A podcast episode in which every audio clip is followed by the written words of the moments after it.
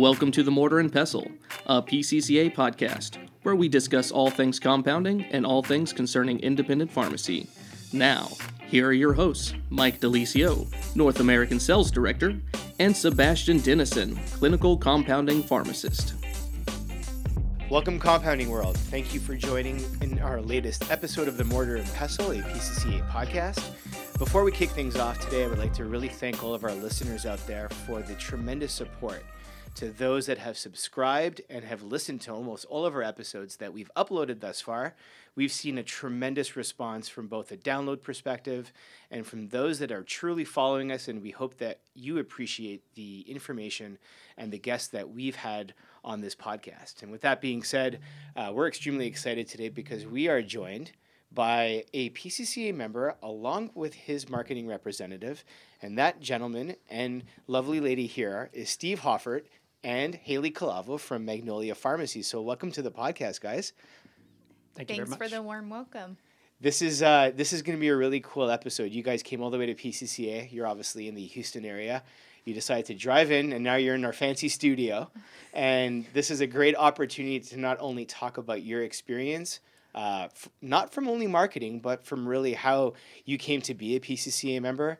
But most importantly, we're going to talk about the relationship that you guys have as both a marketing representative and a pharmacy owner. Uh, in my opinion, this is going to be a continuation of episode three, where we had Erin Michael talk freely on compounding. And Erin has always been an expert in the realm of, comp- of marketing, but more importantly, she is focused and she's been working together with a lot of our marketing specialists in the field, both through our marketing and sales symposium, but also in her experience in the field. And what's made that so incredible is that we are here t- today with somebody who's been a marketing representative for eight years. And we're going to talk a lot about your history, so I'm not going to give you the full bio, Steve. I think we're going to probably get into a lot of the questions and, and talk more about your background. But like I said, welcome. I'm obviously here joined with Sebastian as well. So welcome, Seb. Oh, man, it's always good to be back. And we've got just the best guests in the studio today. I'm super excited about this episode. So, like I said, guys, thanks so much for joining us. So, I guess before we kick things off, Steve, um, you've been a member for quite some time. Talk to me about your experience, how you kind of came into compounding, and um, what PCCA has meant to you. Sure. When uh, when we opened up in 2002, I did a business plan with my mentor, and I always knew I wanted to do traditional pharmacy. Um, but he said it may be a good idea if you look into this company in Houston called PCCA. Um, I will just tell you, I think where pharmacy's going, especially traditional practice, it may not pay the bills down the road. And you might want to look at something like compounding for two purposes. One is an, in, an, income, an income stream, but more importantly, it is a unique way to practice to customize medications for patients and do some really outside of the box things. So I looked into it, signed up with PCCA, and actually, when we opened up the door from day one, we really didn't have a model to do any compounding whatsoever. We weren't out marketing it, had a little, probably a little 10 by 15 room at the biggest with one little counter and a little quasi powder containment hood. Um, and so that's kind of where it all started um, as far as that goes. But it's most compounders know you start doing a little bit of it and it starts tweaking your interest and you start learning. Next thing you know, it becomes a bigger part of your practice. Where today it's it's become a rather large part of our practice. And Haley, you joined the team in 2011. Yes. So I know Steve gave us a brief history of the pharmacy itself and how it's evolved. Um, how has your experience been working in this realm and, and calling on physicians and trying to build a brand image for Magnolia Pharmacy? Oh man, I will say having a little bit of a marketing background helped me, but um, I will say as far as all the the science and the pharmacology, it's been a steep learning curve. so pharmacy was not your your original background. No, actually, um, I had a lot of more like real estate marketing and uh, just more like business development type background. So uh, coming to the whole science side of things, you know, it was uh, really kind of exciting. And especially when you find some prescribers that are uh, really passionate about what they do, it kind of motivates you to like learn more. So I will say it, it has definitely been a, a very steep learning curve, especially in the first two years, and just kind of learning how we operate and then, you know, making my marketing message, you know, um, consistent with that. So when we're, you know, out meeting with physicians, you know, they know exactly what to expect. And then, you know, the team back at the pharmacy is happy with the way I've communicated too. So, you know, I think that was probably initially what I had to work on the most was just kind of like preparing that message and making it consistent. And then also, um, you know, transitioning our brand into something that I think represented us a little bit better. So, So you started in 2002 with your small pharmacy, and Haley didn't show up until 2011, 2012, and that's when she started, or sorry, 2011, and, and started getting tra- traction into 2012. What was the impetus to bring Haley on board? How did you find her? Where? Explain that piece because that's probably what everyone is going to be asking us right away. So I'm a pharmacist. I'm not a marketer. and the one thing So I've and I've one thing I've learned no idea what you were No, doing. no.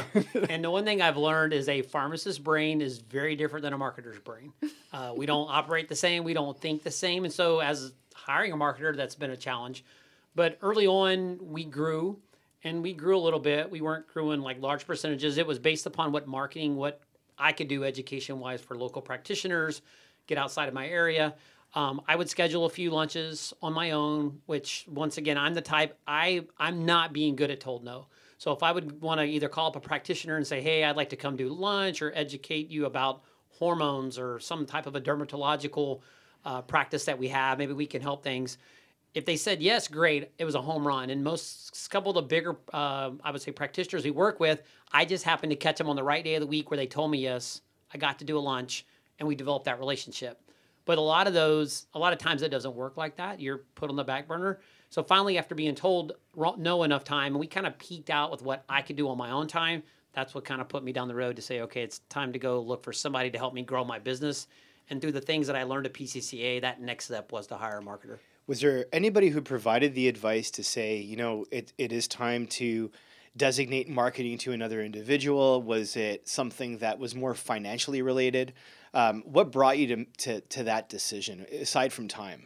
Well, I would I would say attending some PCCA conferences and seeing other places had marketers, seeing some of the bigger pharmacies had those, and we were just at a point too. And I mean, we were surrounded by a lot of other compounders, so it's like, what can you do to get your message out to say that hey, this is who we are, and like Haley mentioned, create a consistent message so that whether I go to a practitioner that's in my backyard or you know we don't really get that far from our pharmacy, but even if we go market down the street, they know oh Magnolia Pharmacy, I remember seeing that or you know you've done this and we know your quality or hey you brought in this speaker so we know you're dedicated to education that's been the big thing but it was probably more that and i just was at a point where i needed to grow the compounding side and so hiring a marketer was the next step So two, it's 2011. Um, you finally meet Haley. Haley's got more of a real estate marketing background. And now your obstacles are probably like, how am I going to educate her and get her up to speed so that she understands what we do? And how was that? And how did it go in terms of a process? Well, that that's interesting. So first of all, just to make it easy, I had two choices in hiring a marketer. Number one was to hire somebody like a big pharma person who had already been doing it, that had been trained, that had a medical background. And I did look into that, but the problem I had was most of them have been shaped and molded by big pharma, and I really didn't want that person representing me. Either one, they were shaped and already kind of molded how they were going to be, or two, they were past their prime on the age curve in terms of being able to be shaped and molded, and they've been so this is the way big pharma did it it's one drug it's like this i was just really kind of concerned about taking somebody who already had that background and making them what i wanted them to be so i'm not going to lie the way i did it was i contacted all the uh, business schools in the greater houston area and kind of texas to look for a person with sales and marketing background and then it was my job to say okay once i get them on board this is what i want um, i will just throw out right now in hindsight i'll know what i looked for at the time but i would say to me, if there's three things right now that person has to have, and if you want to be successful, whether they have a sales and marketing background or just a person in general, whether it's a technician you pull from your staff, is one, they've got to be pretty smart. Um, and the next two are the most important. One, they've got to be a self starter and a self motivator. Because I'm not going to lie, that's part of my success story with Haley is I give her guidance. Um, well, let's put it this way: I may put the lanes on the bowling alley, but she can bounce wherever she wants to bounce down the lane. Let's put it that way. But that's where, like you said, that's important. And then probably the most important for any marketer is they have to be a phenomenal relationship builder. That if there's any one thing, somebody can go in a doctor's office all day long, but when I go in offices with Haley and doctors come up and give her hugs and kisses and ask about how her child's doing, and she asks how their child's doing. I hate to say it, that's more important than the compounds we make, and that to me is what's key in terms of being successful with the marketer. So when I hired her, I figured she knew she probably knew how to sell as a market, which I really don't know what that means. Like I said, I'm a pharmacist. I didn't go to business school. Um, so my the first thing that we did was is I got to tell her and educate her what compounding is. So I let her be in our lab a little bit, but I initially just sent her to C3 because to me it was like I know she's never going to compound, and yes, she can't go in our lab and do anything. But unless she really knows what goes on in that lab and can talk the talk about ointment mills and EMPs and C of A's and quality of ingredients, she really can't do her job effectively. And so that was the first thing we did, which to me, probably some people will be like, well, that's a total waste of finances to do that. But to me, that's was a very smart thing to do. And then from there, it was just picking conferences. Let's say we start out with BHRT. So I would just send her to BHRT like I would send a practitioner, one of my pharmacists, and get her up to speed on the on the language. Once again, I know she can't go out and give clinical advice and that type of stuff, but she has to be able to somewhat hear what practitioners take in and then feed that back to me or my pharmacist so we can answer questions and provide it. And you're right, it, it's a pretty steep learning curve, but that's the intelligent part. They have to be somewhat smart enough to be able to do that. You brought up so many pearls um, within that little few minute segment, and and the reason why I'm I'm going to highlight those those last few minutes is because one of the most, I guess you can say, common questions that we get from most individuals is where do I start? Not necessarily with building a marketing plan. I think we've addressed that in prior podcasts. I think that is daunting to say the least. But the hiring of personnel to manage the marketing efforts. So you gave a few, few tidbits. One was uh, the intelligence, the persona, the ability to establish relationships, the ability to handle the steep learning curve. Um, but I think something that stands out to me was that you were all in. You made an investment in an individual that was so new, um, and it could have went either way, right? And but you were you kind of followed your gut as well, and that's that's hard to dictate to somebody who is trying to get on board and get a marketer up to speed is that you, you made an investment, immediate C3, Center to HRT. I'm assuming the marketing and sales symposium came afterwards. Uh, needless to say, Steve, I know I've commended you before the podcast, but Haley's been with you for eight years, so you've you've spent your money wisely, and your investment is obviously uh, in line with your business strategy, and and it's worked out for you guys personally. And I think that's why we wanted to have you guys both on the podcast. That is the primary reason why we wanted you guys to share your story. Is that there is so much success to be found and when it is a symbiotic relationship that works extremely well, the proof is in the pudding. We'll talk about your business growth in a sec. I know Seb had a question and he wants to jump in, but I wanted to commend you on all that because you obviously shared a lot. And I wanted to be able to review a lot of those things that we get questions on that might resonate with a lot of our audience. So thanks for sharing those those points that really stick out. So I, I'm going to just jump in because you said allowing Haley to be a self-starter, or that's what you needed. And so I've seen Haley in action, and she's it's more you unleash her onto the unsuspecting uh, healthcare world, and then she delivers uh, people back. But I'm actually going to turn it to Haley and say, what was it like coming through a program you had nothing, you had no concept of, and it, you said it's a steep learning curve. And then how did you relay that information back and get the information from Steve's team so you could go and speak to the healthcare professionals? Yeah, no, absolutely. I think initially when I started, um, you know, it was easy to feel overwhelmed. We had 15,000 formulas. It was something not, um, you know, a little foreign to me. But um, I think I just kind of saw the passion in the pharmacy and everybody caring for all these um, people and, and being able to give them options um, when they didn't have any. And so, I think I kind of saw Steve. Steve was in it 150%, and I was too, you know, to try to get things off the ground initially. Because, I mean, if, you know, a lot of, um, I think pharmacy owners think, oh, I'll hire this marketer and I can just, you know, put this all off on him. But no, I mean, Steve and I communicate on a daily basis, maybe two to three times a day, sometimes maybe more. Um, and he attends lunches and Skype meetings and gets on planes for me sometimes to meet some of these physicians. So, I mean, it's at this point, you know, where we've grown it to. Um, you know, it, it's just as much him as it is me still. And I've been here eight years. So I think it's if you guys have a, um, you know, mutual vision on where you want to grow your business and take it, um, it it'll thrive. Because um, I think I think I don't know. It just seemed like from day one we both kind of really wanted the same things. I wanted to grow his business, and he wanted it to he wanted to see it grow as equally. And really, to do that, we really heavily relied on PCCA education. Um, I relied I relied on him and I relied on you guys. I'd call um, consulting. I can't even tell you how many times a day when I first started as a marketer. just hopefully that I would call and um, get an answer so then I'd at least sound like I had more of a plan by the time I talked to Steve after a physician had asked me a question. So, um, but yeah, just very early off, that's kind of um, where we started. In the first six months, I actually attended a PCCA sales and marketing and at that six month period, we'd already grown our business about 15% from compounding just just initially me getting out and sharing the word.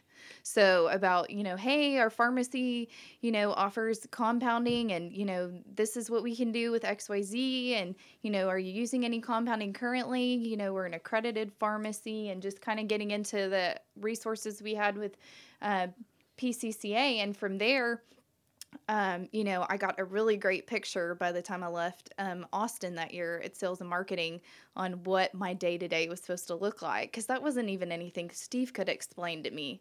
So, being someone like really fresh and green in my role, that was probably some of the best money spent. Um, just being able to hear and see other people that do what I do whether they were a technician or whether they had a degree and they were out marketing, um, you know, five days a week like I was.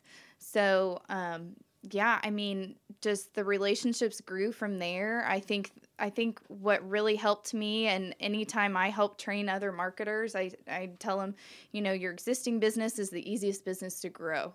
If you're getting business, go meet those people. Go learn their family members. Go learn when their birthday is. Go spend some time with them. Learn what their practice is all about. See how you can help them, and really um, you know, I suggest that for like your top 25 accounts.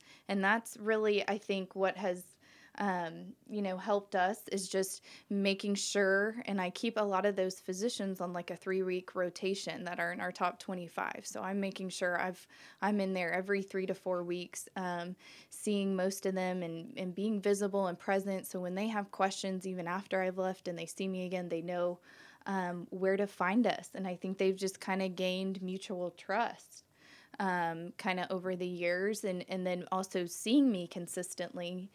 Um, I know we talked a little bit before the podcast started about turnover and, you know, the eight years I've been here. And I think when you think about that, it's, you know, finding a way to keep your marketer motivated, whether it's um, whether it's you know education or whether it's monetary or you know whatever works for them you know you kind of have to figure out how they're wired. And and uh, steve does reviews with me every six months. So we sit down and and um, you know we look at things and he's like all right well how are we going to grow to the next level? You know and we we come up with a plan and we we work on it and then we reassess every six months. And we've had to adjust. We've we've fallen on our faces before and and that's okay. And you know we kind of chalk it up and learn from it and we keep going and and you know find another way to do it. Um, you know I, I also create a marketing plan every january and it kind of keeps us on track as far as like i help with some of like even the in-store promotion and marketing and stuff like that. So um, you know, it's just having a plan, being able to execute it, and then also, um, you know, relying on education and just kind of seeing where you want to go with it. So after six months, when she increased sales, she kept her job. And, and yeah, we kept her. Yeah, she's been retained ever since. it's only since. fifteen percent. That's that's amazing.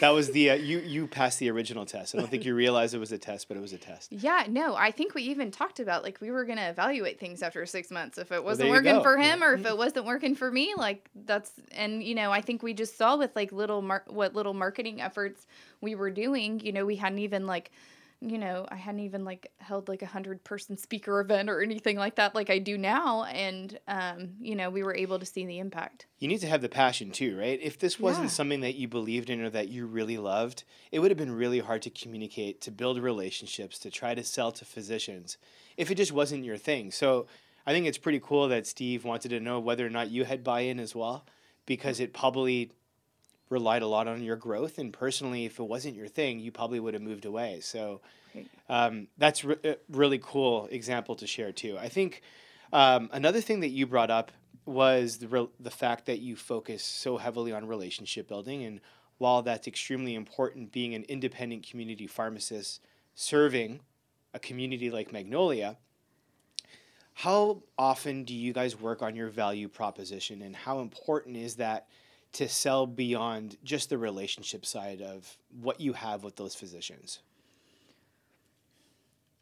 I mean, I would say it's it's very big. I mean, because that that's once again, I'll go out and say there's other compounders out there. There's other good quality compounders out there, and I think that's probably more so lately our message in terms of because just like, and I'll just tell you from experience, just like we as pharmacy as a whole are struggling financially at times because of all the pressures that we're under.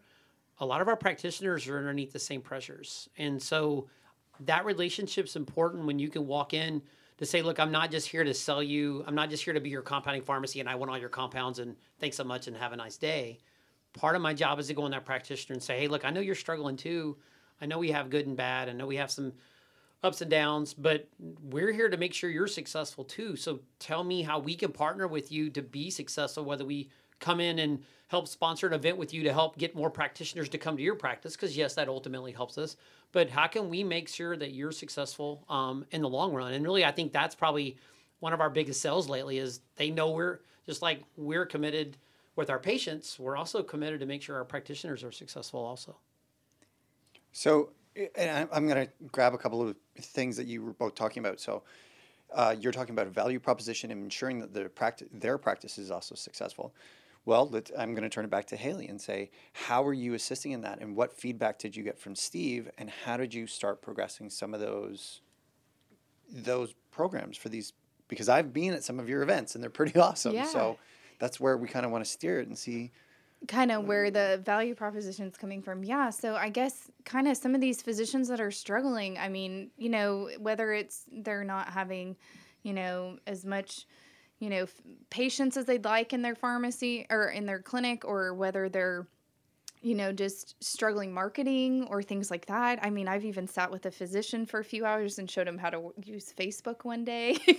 um, bless his heart. So, um, you know, so there's just kind of, you just never know what they're dealing with either personally. So it's kind of like, you know, you go into it thinking how you do about that patient that comes up to the pharmacy counter with like a terrible attitude, you know, because they're not feeling well they're coming to fill their prescription and then you get the you you you bring the prescription to the patient and you realize what they're getting and what they're dealing with.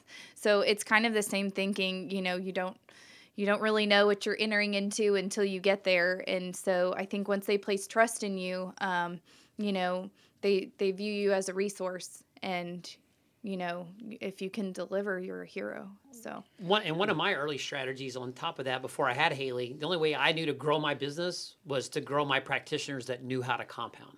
So I would invite them either to international because we're close to Houston, which makes it really super easy, or I would invite them to BHRT. And some of the initial practitioners that we that I that we got that knew nothing about compounds are ones that we kind of self started and self grew. So we do have a part in terms of making sure they're successful because we're the one that got them started in this whole compound thing in the first place. But then we kind of learn from that, and that's the part where you mentioned about how and Haley and I interacted. So once she come on board, I'm like, Haley, you have two choices. You can go out and just find people willy nilly, or why don't we do some events? And we talked about this where we bring our own speakers in and we educate them and we kind of self train them from the get go. Because that's the other way you can grow your practices is maybe take somebody who's never even heard of compounds or don't know what compounds are and introduce them to something else because nobody else is out there providing this education for them and training them. There's not a big pharma company or nothing like that. And once again, we're not saying a compound is for everybody, but there are those patient population that need something customized. And so if we can train a new doctor, and next thing you know, we got a doctor we never got anything from, and next thing you know, they send us 15 prescriptions a month. Well, then hey, guess what? We just opened up a new doorway we didn't have before. And that allows her to grow that one, and it never fails. We there's one practitioner we start out with a little bit of compounds, and it's like every time we show them something new, now all their patients instead of being on two things, I mean one thing, now they're on two things, and now they're on three things because they've had such good success. But that's kind of how you ask a way to grow things, and that's just kind of kind of how things started. So those uh, those sample formulas that potentially do stick out, and they obviously resonate with a lot of physicians. How long did it take uh, to identify those specific formulations or those compounds, and then hand deliver them to Haley, and then have her go basically in the field and start promote them? And obviously, that was probably a big part of your growth and your success as well. And and that's been the thing. It, it's kind of funny. Just recently, we just had this discussion. I, we've got a couple formulas, and I, I actually I presented them at Durham actually last year at Concierge Congress. I've just got a couple offices. It's like it's just become their bread and butter that they do for every patient. The And even- right, and it's just it's been pretty amazing. But it's kind of funny. You'll go to another practice and you'll say, "Man, I have this formula. You have got to try this. This is a home run." And they'll be like, "Yeah, okay, whatever." So I mean, it, it's that's really frustrating sometimes. But that's been and Yeah. my whole thing has been, and I tell we talk to Haley about this all the time, is that when I see something that we kind of put out there and then we get a refill on it, we get two refills on it, three. Nobody's going to spend money on something that doesn't work. Mm-hmm. So all of a sudden, when we start getting refills, and I'm like, wait a minute, this stuff must really be working. We tried this, and next thing you know, it just takes off. And then some of the ones, like you said, the wildfire ones, those are the tried and trues. And I'm like, Haley, go market this one to X, Y, Z physicians because you can't go wrong. But we, you know, knock on wood, a lot of our results we've had have been really, really good, and so it makes it easy for Haley to go out and you know sell on the results that we've seen. So How much has changed from 2011 to 2019? And it's not only just with your interaction in your relationship, but how much has changed in, in maybe the overall approach and patient outcomes and things that you're doing now versus that you were doing seven years ago? I think we're a lot more effective. Well, that's good. I think would be one thing. Um, I think our I think I I think we know what we need from each other a lot more than we did when I initially started. So when we sit down and he delivers a new formula to me, I know like five or six questions to ask immediately. Okay, so how's it work? How do you want me to sell it? Um, how much is it going to cost the patient? You know, what is the therapeutic benefit in in comparison to you know what's you know either an alternative to something commercially available or maybe something they failed and tried before or something like that. Um, and then you know do we have the chemical in the lab? Is it already loaded? You know all those good questions now that i know to ask so we don't create like a uh, a, a perfect storm so i think Overpromise and underdeliver. Exactly, exactly. So I think, and then delivering realistic expectations too. I mean, I totally um, know when Steve brings me new things and we're communicating about marketing, you know, how long it's going to take something new to, you know, get off the ground and and market to new physicians. So I think I think in that retrospect things have changed a lot. But I mean, I think there's been a number of things that have really kind of contributed to that growth, but I know Steve's probably got even more thought on that. yeah, I, would say in terms of our relationship and how it's grown and what's gotten better, I would definitely think we're more we're more efficient with our time for sure. Like Haley mentioned, I, we probably don't. I mean, I'm not gonna lie. The first couple years, we pretty much met almost every Monday and Friday for probably two years straight. I mean, we never missed Yeah. a meeting just because I felt like it was important for me for her to be successful. Yes. And that was one of the big questions I had early on for her is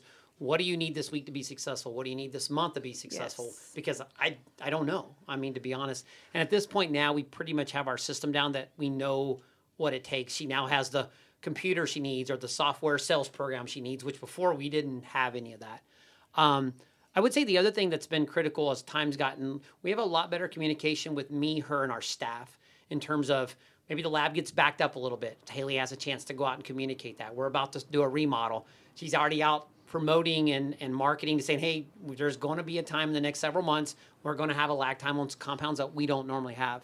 I think that's also important. And the other thing I think it's important for a pharmacy and a marketer to be in communication about is just how each of them are doing. I'm very open with Haley about her performance, but it's also important for us to promote and put quality product out there and have good turnaround because she can go out and market till the cows come home. But if, if we're not putting out good quality product or they're constantly negative feedback to doctors or we're not following up when we get prescriptions, it's going to make her look horrible. And I think that's one of the reasons why she works really hard because she knows we work really hard at the pharmacy to make her look good in the field and vice versa. Right. And I would say that's something that probably gets overlooked in a lot of sales and marketing pharmacy relationships that I think is ultra critical because we have the opportunity to make her look really good or really, really bad, and vice versa. She can go out and maybe not sell us that good, and we can do a wonderful job, but we're really never going to grow. And I think that's important.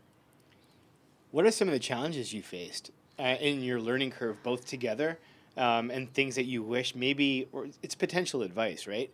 And things that you had potentially would have done differently? Yeah, so that's a great question. I think initially, um, it's easy to take.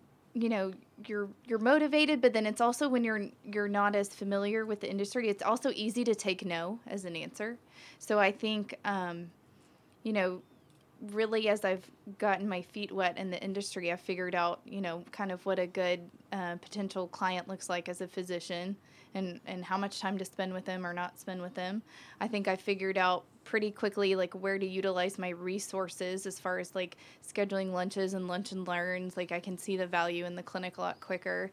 Um, I think I I know just I don't know. It's just made me more well rounded, I guess, over time. Um, just kind of the more and more you do something, I guess it's kind of through repetition and and you know just finding out where to send our resources. I guess is the best best thing that I think I've had. As, as far as a an learning owner curve. and growth, I, my initial was how do I pay for? I'm, I'm not going to lie. I mean, that was Yeah. definitely a challenge. And you Uh, made the investment right away as well. Yeah, and we Yeah. did, and and but then also too, it turns in how do you? Because like I told you, what motivates her to do her best every day. I mean, she's a good, caring, honest person. That's why she's successful. But she's motivated by different things than me as a pharmacist. It's just a fact. She's got a sales brain. I've got a drug, medical, chemical brain, and that was a challenge for me was to kind of keep her motivated and create a system that she wants to come work and she wants to do what she can to make sure we're successful every day um, and that I think has worked really, really well. Uh, to me, was one finding the resources that she needed initially, Right. and then also two how to make it where I can afford it. How, what's a realistic budget for her to spend each month, and then how has that budget grown over time? Because I mean, this is it's all great to say, oh, we got a marketing and everything's great, it's pie in the sky, but we'd be lying. We've had our ups and downs. Um, it's been a challenge trying to figure out what the spend could be, what can I afford? Because I'm not gonna lie, we initially created a bonus salary structure that she she grew so much she almost grew herself out of a job, and it's hard when you have to have a sit down with somebody and say, hey, look, I, that's not Let's figure out something Right? else. But that, that's not how pharmacy is right now. I wish it was. And I'm not going to lie, there was a lot of things going on at the time that there was a lot of skew things in the industry that made unrealistic how we practice, how others practice, that we I couldn't compete with that. But the one thing I think I, I think as a draw for Haley or as a marketing, especially with her marketing background, is this is kind of the way I sold the job when she got there. I said, You obviously love sales and marketing. That's what you went to school to do. But the awesome thing is, you don't have to go to work for some big corporation that puts you in a box and says, "This is how you have to practice. Now do it this way or else." I was like, "Look, you have free reigns to go whatever I whatever I can afford. You have free reigns to go out and be a sales and marketing person however you want to. So hey, go do it. I'm fine with that. The results are going to speak for themselves. If I see things that are wrong, I'll rein you back in. But other than that, you have the ability to do what you want to do for a living." With basically like you have a blank color book, go to town because I mean that's kind of where it was, and that's How Yeah. cool really is kind that coming out of school and getting that type of job? I mean, it was really neat, but I'd also had a lot of that creative freedom before, so it was attractive to me to just kind of be able to continue that because I was an intern at a um, luxury student housing. Um, I was a marketing intern for luxury student housing, so you know, coming from that and being able to creatively go out and kind of you know paint the word about this community, and you know, thinking I could do the same thing still, you know, with my own you know marketing flair education it, it was attractive because i know there's a lot of can be a lot of red tape being a pharmaceutical rep. You know it's like you know i know i actually did work in pharmaceuticals for about six months. Um, my husband took a job and i left the pharmacy but i came back as quick as i could. He um, went to medical device and i will tell you it was miserable. I mean, from just having so many different people to report to, to um, I couldn't even have a physician's email address. I mean, there's no way that I can I can even accomplish what we accomplish on a daily basis without a physician's email address. I mean, you know, we send formulas back and forth. We, you know, talk about therapeutic options. We send articles and you know research from PubMed and try to make sense of things so much through email, I mean, it just felt like so regulated and very hard to even achieve what I, I, you know, had hoped and career wise, um, you know, wanted to attain. So that was the hardest thing I think. Um, and you know, Steve's right. That creative, you know, freedom for someone who does have a marketing and sales background, um, or doesn't, you know, it, it's it's great not to feel like, you know, the person that you are reporting to is so far away, but also vested in your um, success. So but it would be a little scary coming out of school going to work from little some little small mom and pop shop and so I, I, can understand that too but i kind of want that nice corporate job so i mean i, Yeah. I understand that, that Big, Yeah, I big mean- cushy salary, big cushy Yeah. bonus, but Yeah. or creative freedom. would, And yeah well i and mean it's like and, the and same that, thing and we that all was one of the things we discussed i was like and that and honestly from the day once you came i was like i have no clue what your job is here i just know what i need you to do and here's the tools. I'll help you along the way. I'm, yeah, I'm, I walk. We'll, walk hand in hand, and we'll figure it out. And that's just kind of how it's been. And you, and you are right. You do have to hire the right person. I mean, it, it- there's. I'm sure there's a lot of great marketers out there, but to me, it was more finding the people skills and what I wanted in a person, and then basically shaping it. And it, it's and it's kind of like you hear at PCCA. You your company works on creating a good, positive uh, career building environment. I've kind of seen that in your culture, and that's that's kind of something that we've emulated at the store because you're right. I mean, if we just did sales and that's all she did, but it's also too, I want her to grow as her career grows so that she can learn new things and, and do the best she can. So, So I, I've I've been really fortunate that I've worked with your team a couple of times. Um, you you were really gracious, and I was allowed to come to one of your events and v- see it. So bring me through how you've gone from walking into a pharmacy and, or sorry into a physician's office and saying, "Hi, we're doing compounding," to "Hey, we're going to host hundred physicians and we've got speakers." How is that growth, and how do you execute that sort of level? And Steve, you, how do you execute at that level? Because you're you're both equally responsible at that point. well, I mean, part, part of medicine nowadays is practitioners, they're starving for education too. Um, and we get a lot of functional integrative questions. So as long as you start asking something, it starts fostering. And the next thing in the conversation is, well, how can I learn more about that? Well, that's a good segue into, hey, by the way, we're either we're having an event at our store or we're bringing in a speaker, and that's kind of what we do. I mean, we've kind of polled, and you know, there's big hot topic items like. Uh, like BHRT, there's big hot topics like thyroid, but like one of the things like we've had an opportunity, and this is something I we did a long time ago, is we just like somebody like Pam Smith. I saw her at A4M conference said, Hey, would you be interested in ever coming down to Houston and giving a talk? And she's like, Sure, because when I mean, I'm an expert on a lot of things, but when we bring in a name that's people, oh my God, that's Pam Smith. The ones that know her are more than willing to come, and that's been a home run. So at that point is like we come up with the ideas, and then it's like, okay, here, Haley, go do what you got to do. So Haley, you can kind of take it from there. So Yeah, yeah, and I mean, let me tell you, it's it's a long process. It's not easy. I mean, we probably start planning at least close to a year out anytime I do something like this. Um, even new physicians I'm meeting with, I'm gathering email addresses as I'm visiting with them over lunch and learns, letting them know it'll be coming within the next year. Um, I send out email blasts. I utilize some like email marketing tools, and then um, I set up like online registration through our site. Um, depending on the speaker, sometimes I have to do paid or non paid events. It's just kind of been, we've just kind of, and sometimes on our budget too, we kind of determine. And then we've done enough of these now. I kind of know about 20% normally doesn't show up if you don't pay. So that way we're not like miserably paying, overpaying for food. Um, so it's just kind of things like that you learn over time. Um, you know, and it's just really spreading the word. The email blasts have been a home run. I think when I first started, it used to be that I'd have to fax, I'd have to visit them in person and email blast them. Now I just really do the email blast and visit them a lot in person, um, not as many like fax. Um, and then sometimes, if I'm not even getting the response I'd like closer to the event, about three weeks out, I get on the phone. I'll spend a whole day at home on the phone and I'll, I'll call every office manager in every office and uh, see if they can block a schedule and get a physician there. Um, I've also showed up and asked for the physician and the office staff and uh, with an iPad and registered them myself in clinic. So, I mean, it's just kind of doing whatever you have to do to get them there. You know, they're so inundated with their day to day schedules, you know, your email blast is just one of a million sometimes too. So, you know, it's just kind of being heard. And then I think also having the, the credibility and trust that we have in the community now. I mean, they've seen us do these events enough of times now and bring in enough credible names that when we do send that email blast, they're kind of looking for it and, and, and I would agree with that. anticipating it. Yeah, because I mean, we like our first one we ever did was Pam Smith. I'm like, if we're going to do this, let's do it big. But I mean, we did our first one, but we had 80 physicians. I think that that was the one we did at the college. Yeah.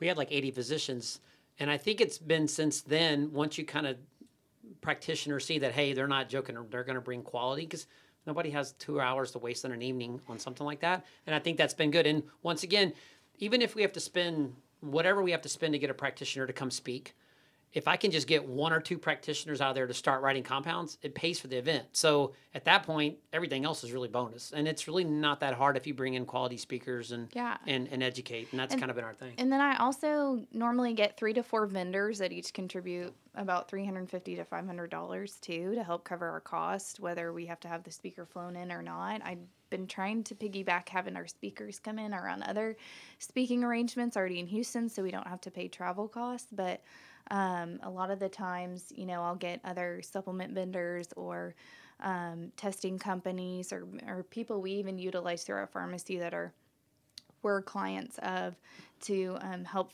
help offset some of the cost of having these speaker events because they can be a pretty penny sometimes. And Haley knows that. I think the networking for her has been her biggest asset over the last Yes. several years. That's really grown things is her networking with other other like you said, whether it be supplement companies or whatever else in the area, because they know all these doctors too, and so it's easy for hey, have you seen this doctor? or I haven't.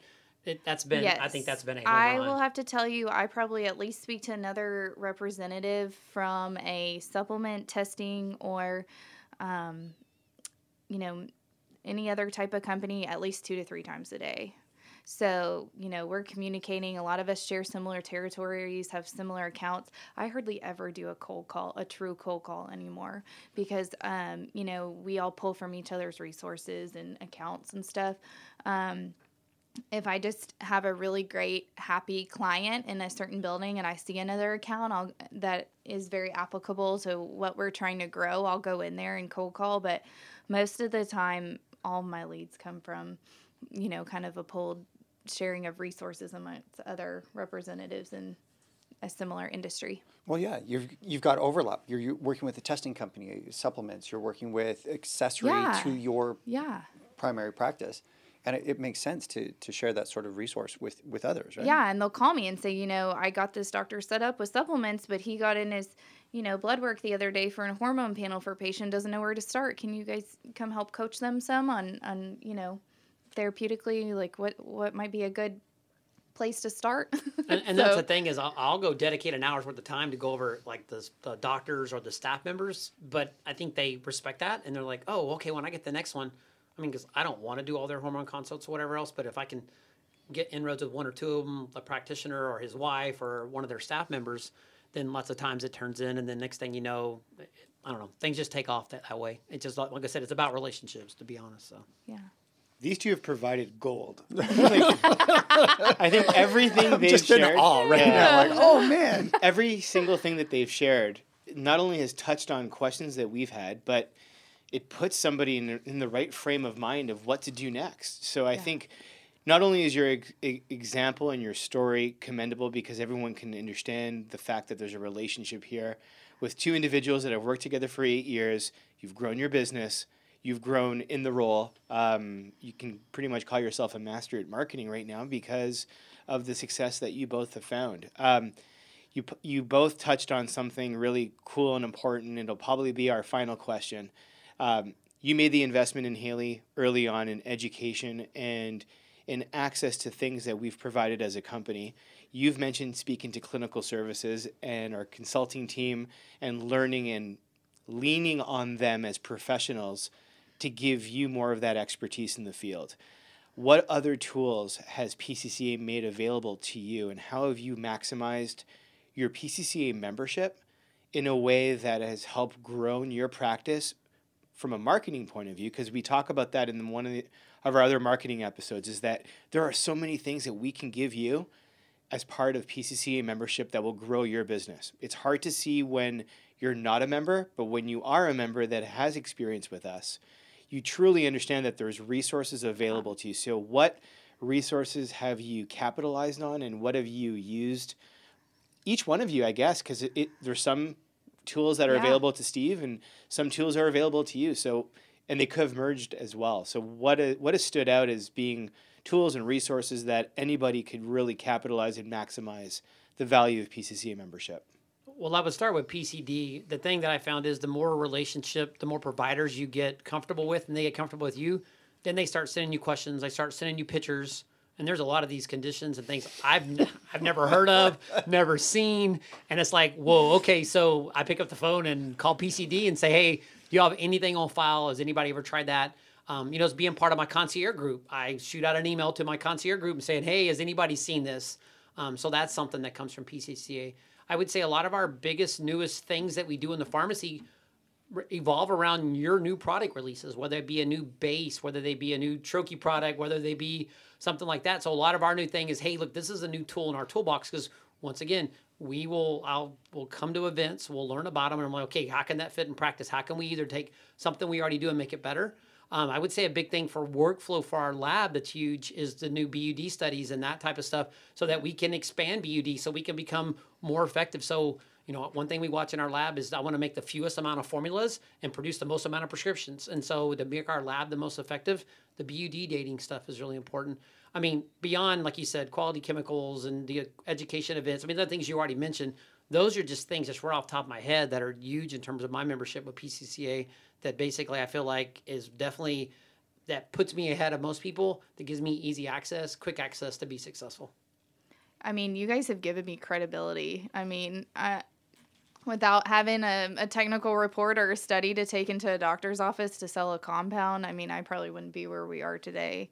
I mean, having those documents and resources, and then also with, you know, PCD and, and letting us borrow people to speak and, you know, just creating credibility outside of, you know, what we're doing inside of our pharmacy and, you know, having a story behind where our chemicals come from and um, you know what re- what studies have been done on on what we're trying to sell. I mean, there would be no way I could. I mean, I probably spend four days a week in a printing company printing your your documents and materials to take to um, physicians' offices, so that when I'm having a meeting, they have something tangible to look at that's got some science behind it. How often are you on our website? Oh God. Is it bookmarked on every device? Uh, probably. And you know, I will say that um, I rely a lot on the pharmacy staff when I'm out in the field. But I mean, probably at least two to three times a day, I'm on your site looking at materials or doing something with Do you them. utilize the blog? I'm just curious. So I don't. I'm not as familiar with the blog. Um, I and now that we've talked and you called it Mortar and Pestle, I have utilized the podcast. I've heard I've heard the first I think Yeah, one or two you guys did. I know. well, I you mean, drive around a lot. You might as well listen to interesting people. You're not people. kidding. You're not kidding. So, um, but yeah, I mean, you guys have given me credibility. You've given us resources beyond measure. I mean, and then also, um, I did a huge marketing um, symposium to some dermatologists um, back in December. They asked me to come to their um, the Houston Dermatological Society meeting. I mean, within hours, you guys had um, emailed me back, sent me, um, gotten together like 120 samples for all these physicians so that they could have something tangible to look at and all these technical reports on all the bases that we use. And I was, you know, having it all there and ready, and it was just uh, really amazing. So, I mean, you guys, it, I wouldn't be where I was today without the resources you guys have given us. Yeah, we, we have pharmacy students that actually come through and utilizing PCCA Play. I make them watch the video on all the bases and things so that they have an understanding. So when they see on the label, it's XYZ base or such and such troche base or whatever it is, something is an SR capsule, they can easily know what that is without me having to spend all my time trying to explain to them. Because it is, once again, just like somebody from the outside world, even though they're a P4 pharmacy student, they have no clue about all this stuff. So they have to learn. And it just makes my job easier to be able to either hand them the marketing handouts for physicians or actually go online to PCCA Play and watch some of that information. Yeah, that's another great suggestion is educational content that's available on an online portal. So I think you pretty much hit everything. You guys have taken the time to drive all the way here to headquarters, and I know it's March break. Um, I'm going to obviously allude to the time that we were recording this podcast, but we have our marketing and sales sym- symposium coming up at the end of April. You guys have taken the time out of your schedule to come all the way here and record with us. We cannot thank you enough because you've offered so much advice and so much hope to those that think that it might be a daunting task, but proof is in the pudding that you've uh, you've made it a success, and it's it's an amazing relationship, and we really wanted to showcase it because not only of its uniqueness because of how important it is for your growth and for the growth of all pharmacies out there for those that hopefully will make that commitment. So thank you guys for joining us. Thank, you very much. you. Yeah, Appreciate this it. was Thank you for absolutely having us. amazing having you you. here. And I can't say thank you as well because I think I asked you about a week and a half ago if you guys could take some time out of your busy schedule and come down and be our guests. Mm-hmm. So, as a personal thank you, amazing, It's all- amazing it's job. all Well, part, all for part of the that triad, invite, man. We yeah. all have to work together. That's no, for and sure. I brought, I brought up the triad on almost every episode, and here you go again. I'll, really the way that I'll end it. But um, as always, thank you to all of our listeners out there that have tuned into this episode of the Mortar and Pestle. Just as a quick reminder to please subscribe to the blog. I'm looking at you, Haley, so you do not miss any content that is shared on our blog. Uh, don't forget to please like and subscribe to this podcast as well, so that you don't miss an episode. Until next time, my name is Mike De Lisio, and thanks for listening.